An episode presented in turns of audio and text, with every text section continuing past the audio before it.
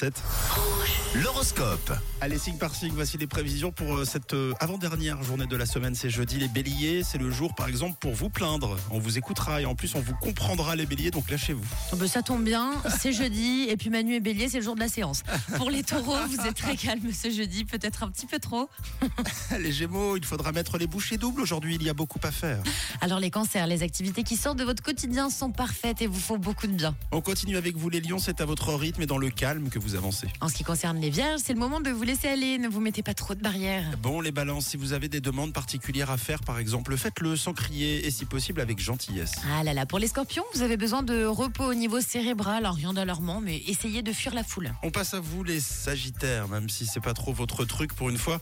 Essayez quand même de rester calme, c'est un conseil. Tap, tap.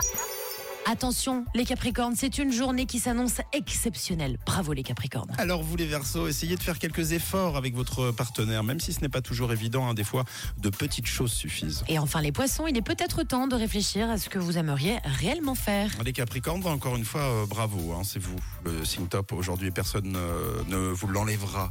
Euh, bon jeudi, l'horoscope revient dans une heure.